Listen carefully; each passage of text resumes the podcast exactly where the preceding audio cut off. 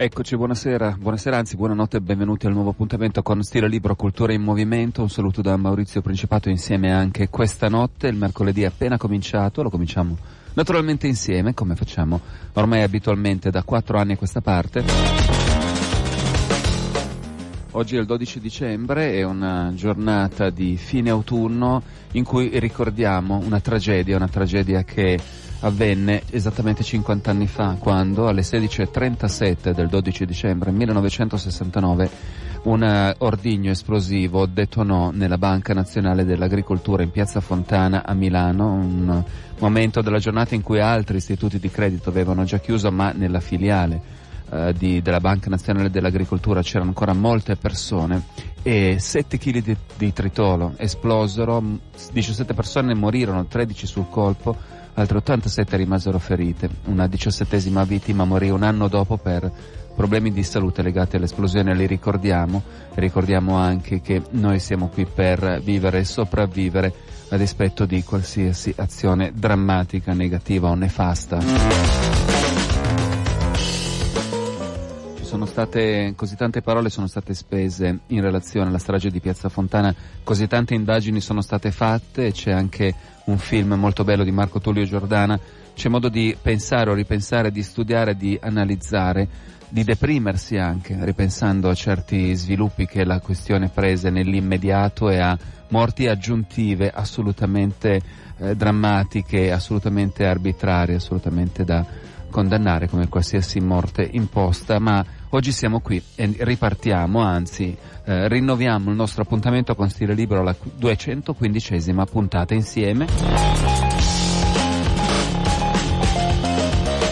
Insieme ci muoveremo tra le culture e sentiremo nel corso della puntata, nella seconda parte della puntata, una intervista a Stefania Simonini, responsabile coordinatrice editoriale per Panini Comics. Con lei abbiamo parlato di uh, una collana in particolare che si chiama Novel, scritto 9L, ma Novel sta per graphic novel, sono i graphic novel prodotti uh, in maniera um, autonoma, nel senso di creati e prodotti per Panini Comics oppure acquistati da altri editori che da diversi anni a questa parte arrivano sul mercato e sono sempre edizioni di qualità, in alcuni casi più vicine ai gusti di certe persone, in altri casi più vicine ai gusti di altre, ma sempre e comunque di qualità. Uno di quelli fu il primo che recensì il graphic novel, Panini Comics Novel che recensì per la prima recensione che feci per la rubrica Graphic Novel di Esteri, eh, la trasmissione di Sciauchi Senussi, esattamente quattro anni fa, che era Sacco e Vanzetti, un bellissimo graphic novel di Giri, un autore americano,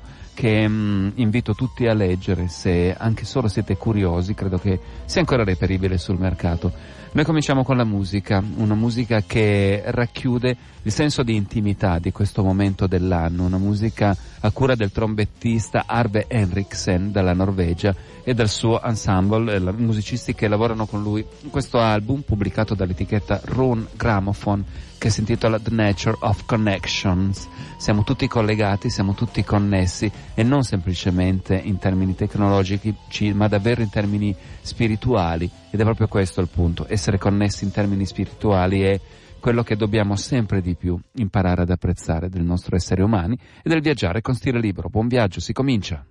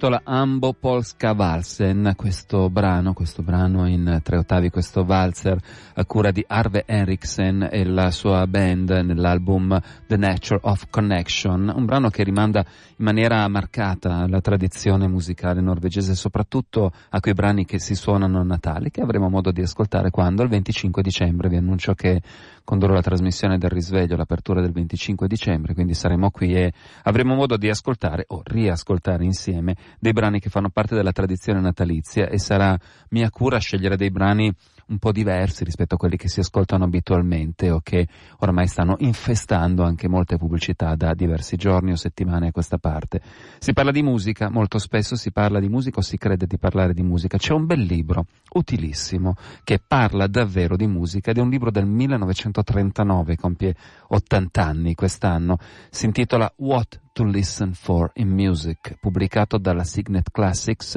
ed è scritto da Aaron Copland. Aaron Copland è stato uno dei più grandi compositori americani del Novecento, nato proprio nel 1900 e vissuto per parecchi anni, per ben 90 anni, è stato un punto di riferimento eh, sia in termini musicali, per quanto riguarda la nuova musica americana che da una parte agganciava le tradizioni, dall'altra cercava di evolvere il percorso della musica classica e contemporanea, ed è stato un riferimento anche per altri autori, compositori e direttori d'orchestra, uno fra tutti Leonard Bernstein. Ecco, Aaron Copland nel suo libro eh, fece un'analisi molto lineare, molto limpida. Ho detto il titolo in inglese perché pur essendoci anche una traduzione italiana del libro, una traduzione di parecchi anni fa, fa pena, è veramente eh, pessima. Eh, tutta la semplicità che usa nel linguaggio, la semplice linearità che usa Copland viene compromessa da una orribile traduzione, quindi suggerisco, se lo volete leggere, di leggerlo in inglese, non è difficile. Al limite fatevi aiutare da qualcuno che conosce bene l'inglese, ecco, Aaron Copland ragiona sulla musica, per esempio ragiona sul significato dell'essere musicali. Cosa vuol dire essere musicali? Non significa avere una memoria musicale, cioè ricordare tutte le note di una cosa che avete sentito, avete presente una cosa alla Mozart, che sì, aveva anche questo talento, ma non è quella l'essere musicali, così come eh, non significa avere l'orecchio assoluto a riconoscere le note, significa soprattutto e semplicemente quando ascolti qualcosa accorgerti di che cosa stai ascoltando e percepire le differenze tra una melodia e l'altra. Sembra una cosa banale, ma in realtà non lo è così tanto. Se ascoltate un brano e vi rimane in mente, anche ascoltandone altri, siete in grado però di riconoscerlo una volta riascoltato, ecco forse c'è qualcosa di musicale in voi. E perché è importante sapere queste cose? Perché ascoltare la musica, per quanto possa sembrare un'attività non necessaria rispetto a mangiare, bere, dormire, lavorare, portare a casa lo stipendio, andare al supermercato, in realtà è un'attività che fa molto bene al cervello, stimola la creazione o eh, l'allenamento dei nostri neuroni, stimola le reti neurali nella nostra mente, ci fa stare meglio. Quale musica? Beh, qualsiasi musica ci venga voglia di ascoltare o ci venga voglia di scoprire meglio. Quello che accade è che molto spesso, dicevo prima, crediamo di parlare di musica o crediamo di sentire persone che parlano di musica, in realtà non è così. In questi giorni la strage di Corinaldo, quella tragedia drammatica, eh, orribile, e ci auguriamo che non si ripeta mai più una cosa del genere, ha portato molti ad analizzare i contenuti musicali dell'artista che avrebbe dovuto suonare a Corinaldo. Il punto è questo, che tutti quanti, o quasi tutti, parlavano dei testi dell'artista testi e non musica. Allora l'hip hop, il rap, la trap, indipendentemente da cosa sono e dal fatto che vi piacciono o meno, sono generi espressivi basati sul testo. La musica è marginale, quasi ininfluente. Molti di artisti usano delle basi musicali create da altri, quindi non si pongono il problema di creare della musica, ma si pongono il problema di dire qualcosa. Allora non è musica è poesia contemporanea, ma non è musica. Perché se ne parla ancora rifer- facendo riferimento alla musica. È un errore, è un errore da parte di chi continua a ostinarsi ad ascoltare il testo e non la musica, ma perché non c'è allenamento all'ascolto della musica. Proviamo ad allenarci a farlo insieme, proviamo ad ascoltare la voce di chi fa musica e musica strumentale e vedrete le cose cambieranno aspetto. La poesia è una cosa e io non discuto, non entro nel merito dei contenuti della poesia, ognuno, ogni poeta è libero e deve avere la libertà di esprimere ciò che desidera esprimere, che siano codici più e meno ehm, più o meno etici, non è importante, è comunque poesia, perché altrimenti tra Baudelaire e, e Fabri Fibra qual è la differenza se non l'epoca e poi ognuno comunica qualcosa che può essere criticato da chi vede in queste forme espressive il peggio dell'espressione umana. La musica è un'altra cosa, la musica è quello che viene espresso in termini musicali ed è difficile parlarne, difficilissimo, però la si può spiegare, la si può ascoltare insieme, la si può capire. C'è un artista norvegese che ha pubblicato il suo nuovo album nel giorno del mio compleanno e le sarò sempre grato. Eh, l'album è quello nuovo di Edvig Möllestad. Möllestad che è un artista che incide per l'etichetta Rom Gramophone che eh, suona la chitarra in trio, ha fatto un album che cita una famosa frase di Frank Zappa, smells funny, lui disse il jazz non è, non è morto ma smells funny, cioè ha un odore curioso. E questo è il suo nuovo album. Ascoltiamo che cosa fa in questo nuovo album la chitarrista che non sta in un genere prigio ma si muove tra i generi, Edvig Möllestad, e poi vi leggerò una sua frase.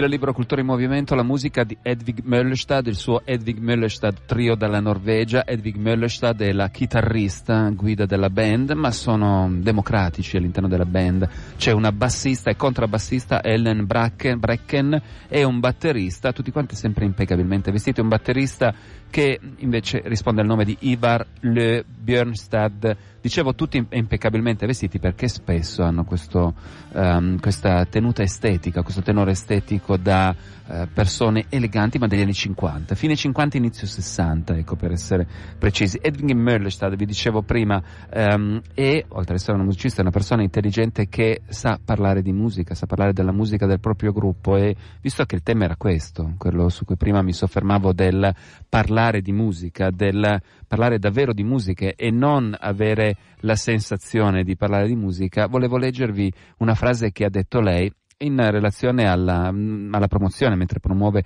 questo suo nuovo album che è appena uscito per l'etichetta Room Gramophone, questo Smells Funny. Eh, Edwig Möllest ha detto la nostra musica è libera, non va in una direzione predefinita, ci interessa che i nostri pezzi abbiano qualità e spessore quindi lavoriamo molto sulle strutture melodiche e armoniche, cercando di apportare un po' di varietà in ciò che facciamo, ma soprattutto desideriamo che sia credibile, consistente, onesta e diretta la nostra musica affinché arrivi al pubblico o a chiunque ci ascolti. Non ci interessano le definizioni o gli steccati di genere, potete chiamare come vi pare la musica che facciamo, che fa Lady Möllestadt Trio, potete chiamarla jazz, rock, barocco, hot dog, hamburger. Noi crediamo che si tratti semplicemente di coinvolgimento emotivo.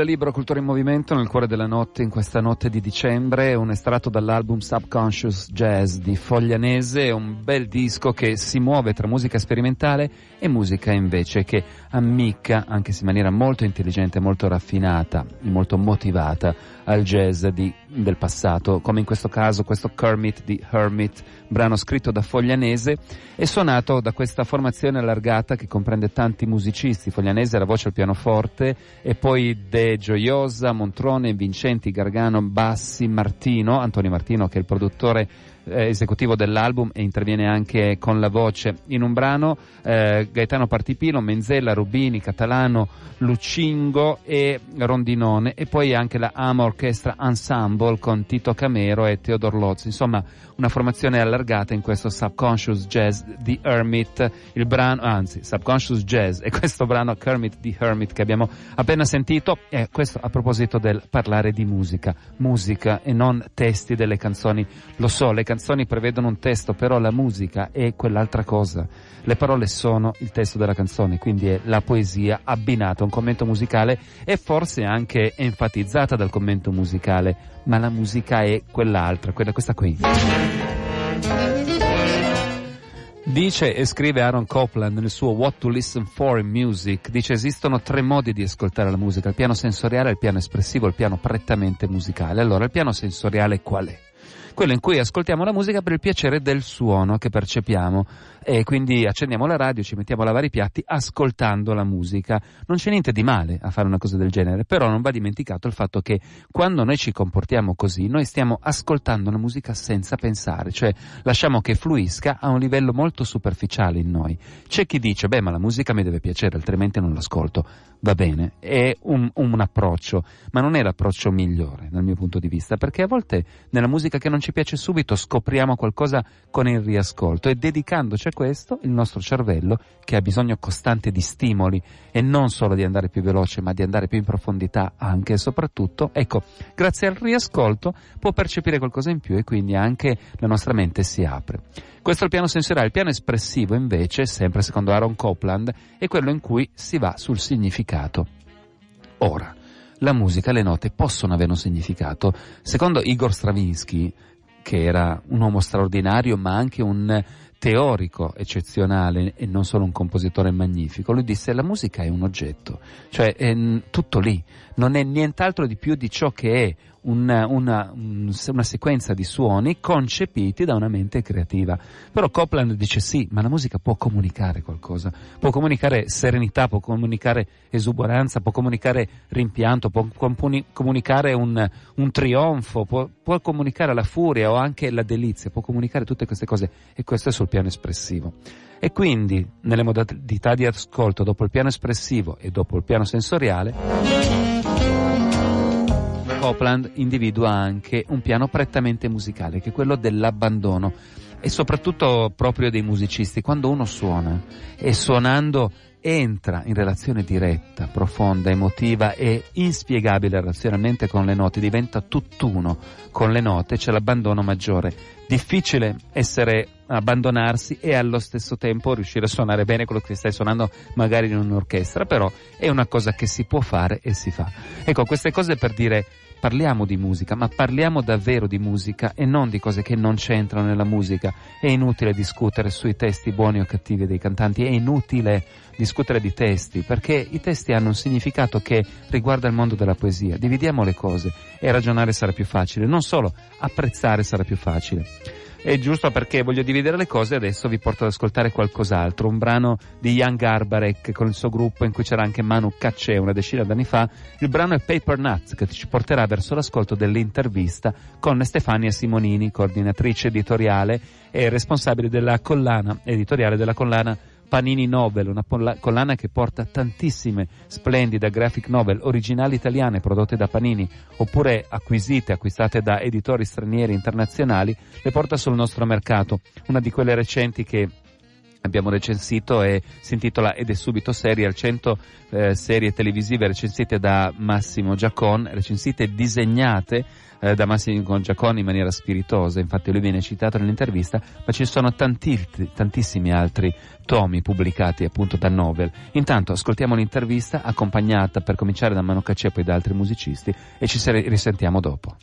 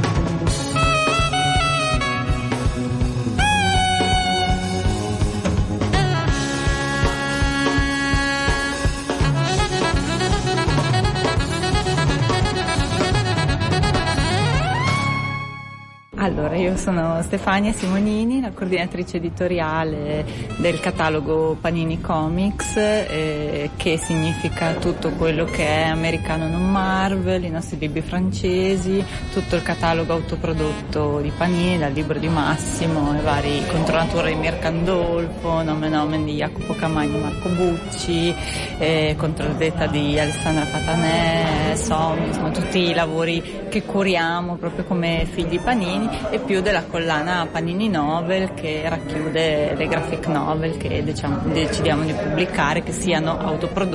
o acquisite.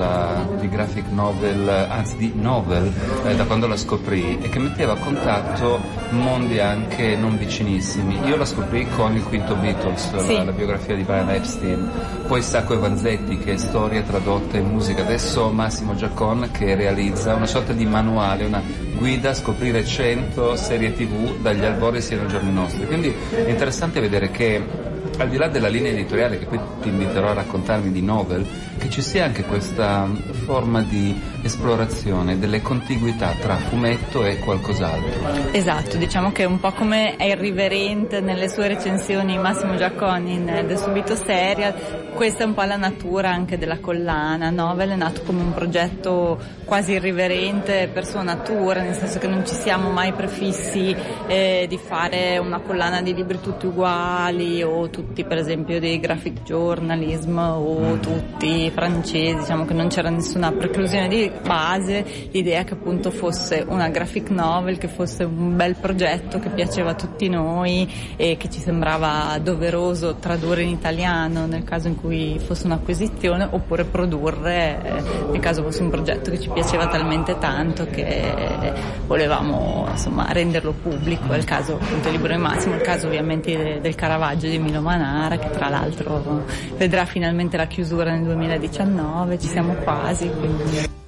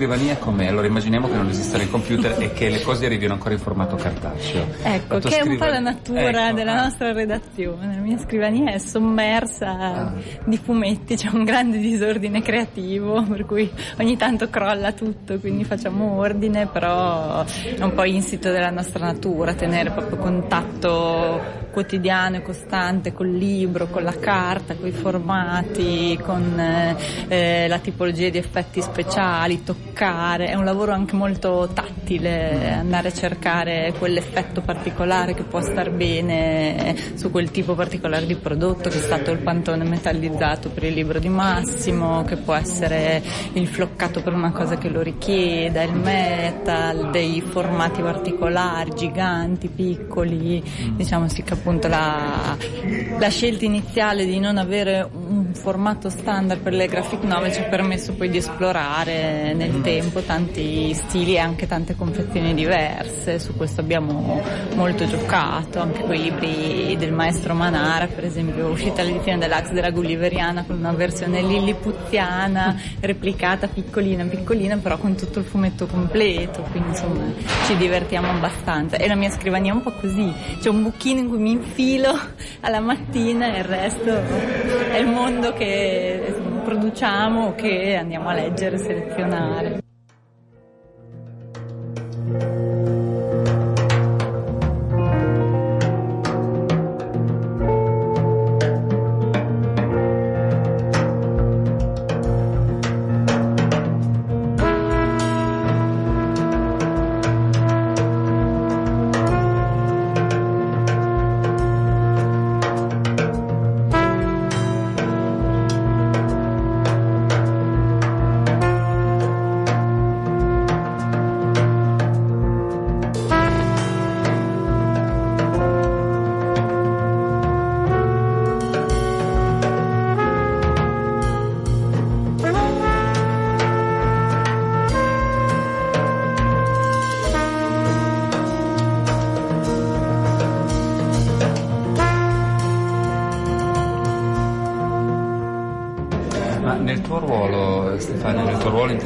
Sia come coordinatrice sia anche come responsabile delle scelte che vengono fatte. In che modo vi rapportate col mercato? Cioè che risultati voi eh, avete bisogno di avere quando buttate sul mercato, quando portate sul mercato un nuovo graphic novel? Allora, il driver eh, mh, che ci porta a decidere di pubblicare un libro piuttosto che un altro, in prima battuta è sempre la storia, diciamo che tra comparto redazionale e anche ufficio marketing con cui lavoriamo veramente a stretto contatto eh, c'è tantissima condivisione in fase di scelta e selezione, anche i ragazzi del marketing sono tutti grandissimi appassionati di fumetto, questo aiuta veramente tanto perché sappiamo diciamo un po' tutti di quello di cui parliamo e dopodiché ovviamente ci sono i nomi degli autori, c'è un momento particolare, l'uscita magari di un film, di una serie, quindi ci sono dei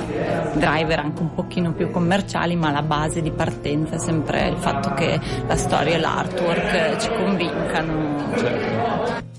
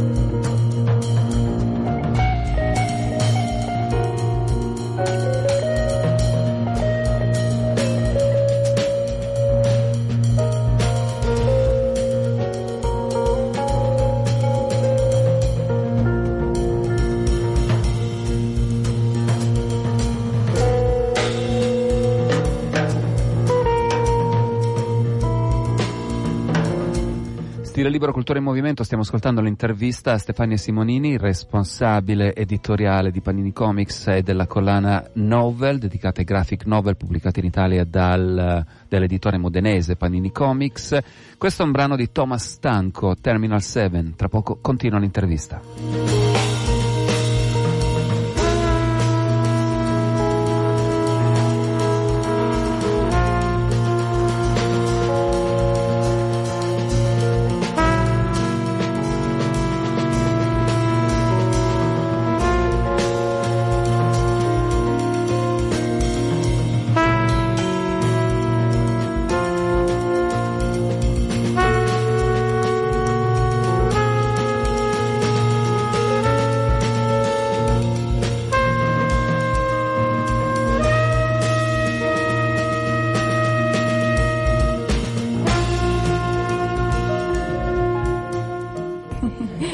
Cambiato eh, il mercato e ehm, il gradimento, intendo dire um,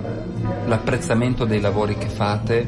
anche in termini proprio di, di risposta del pubblico in questi anni, perché sai eh, possiamo assistere a un cambio antropologico e analizzarlo, ma a volte ci sono cose che ti sorprendono, risultati che ti sorprendono nel bene e nel male che vanno interpretati. Assolutamente, diciamo che noi come editore di fumetti nasciamo come editore altamente mass market, nel senso che nasciamo come editore di Marvel, del fumetto manga,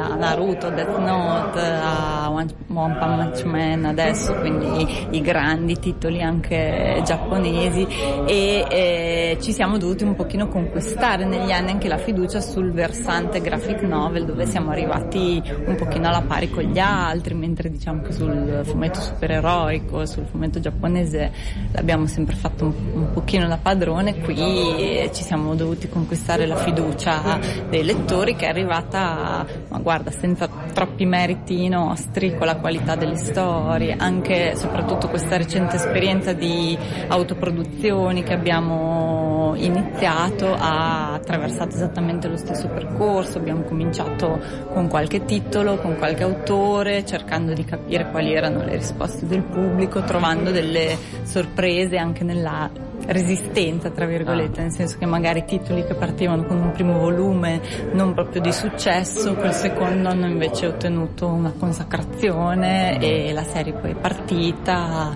con grande entusiasmo anche de- da parte degli autori che molto spesso sono ragazzi giovani che cominciano ad affacciarsi eh, in questo mondo, in questa tipologia di arte, quindi insomma questa è una grande soddisfazione, mm. vedere che insomma anche la perseveranza a volte dà il suo frutto.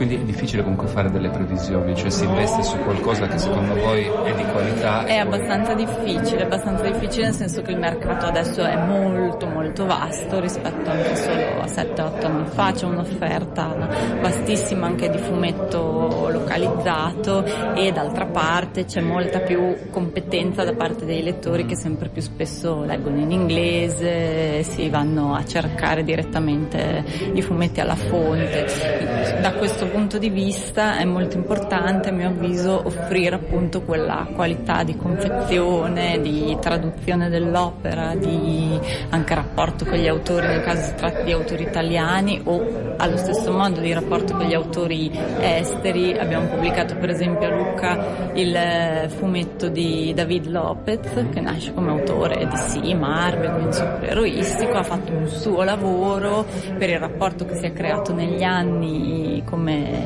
autore Marvel, avendolo invitato a tante fiere, si, molto spesso si creano anche dei rapporti di amicizia per cui è, il contatto è diventato tale che lui si è fidato a offrirci questo prodotto e insomma questo è un esempio virtuoso di come le cose poi possono funzionare in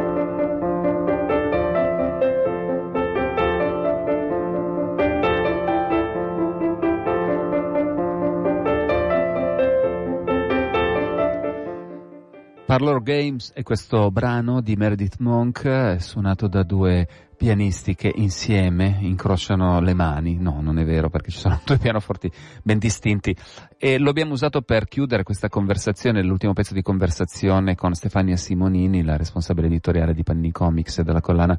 graphic novel di cui sentiremo ancora spesso parlare nella mia rubrica di recensioni per esteri al mercoledì, proprio di un uh, fumetto Panini parlerò tra poche ore, mi potrete sentire parlare tra poche ore, si tratta di una raccolta di storie paurosissime a cura di Richard Corben, o Richard Corben se vi piace pronunciarlo alla francese, ma non è necessario visto che lui è americano, si intitola Ombre sulla lapide ed è una raccolta di storie horror, una, un'antologia horror che ha vinto anche un premio, il Grand Prix del 45 Festival di Angoulême in Francia, dove ah, Francia, eh, ad Angoulême vengono premiate le cose più belle che arrivano sul mercato, ci sono una giuria davvero qualificata e competente. E questo, questo volume è pubblicato appunto da Novel, Panini Novel e in origine Dark Horse Products, Dark Horse Comics americano, è un bel viaggio nel mondo oscuro ma piacevolmente pauroso di Richard Corben.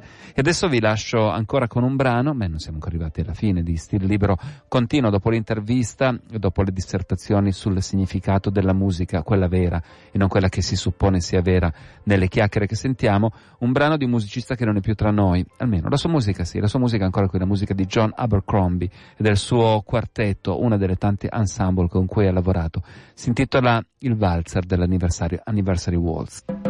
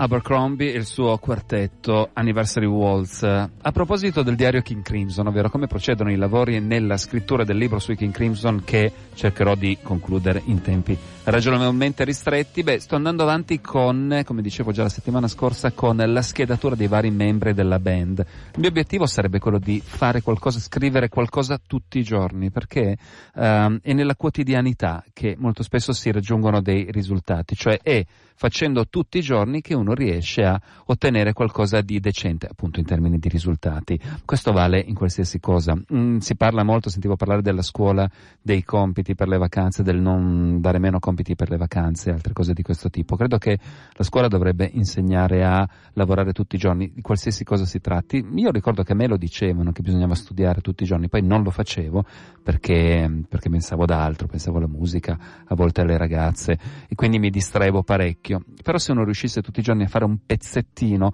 ma mantenere la costanza, indipendentemente dal giorno feriale o festivo, davvero tutti i giorni, secondo me ci sarebbero dei risultati davvero più radicati. Però detto ciò, Diario King Crimson, sono quasi arrivato alla fine delle schede principali dei musicisti che secondo me hanno contribuito a definire davvero quello che è ancora il progetto oggi. Mi mancano ancora due schede, quella di Bill Brafford e Robert Fripp, che sono stati amici nemici, ma assolutamente imprescindibili. Beh, Robert Fripp è ovvio, perché lui c'è dal giorno 1. Bill Brafford è stato importantissimo, anche se poi, pur essendoci stato parecchio, a un certo punto però se n'è andato e magari sbattendo un po' la porta, chissà, magari poi sono, hanno tornato a essere amici, però detto ciò, e dopo avervi aggiornato sul diario King Crimson, ve li faccio anche ascoltare.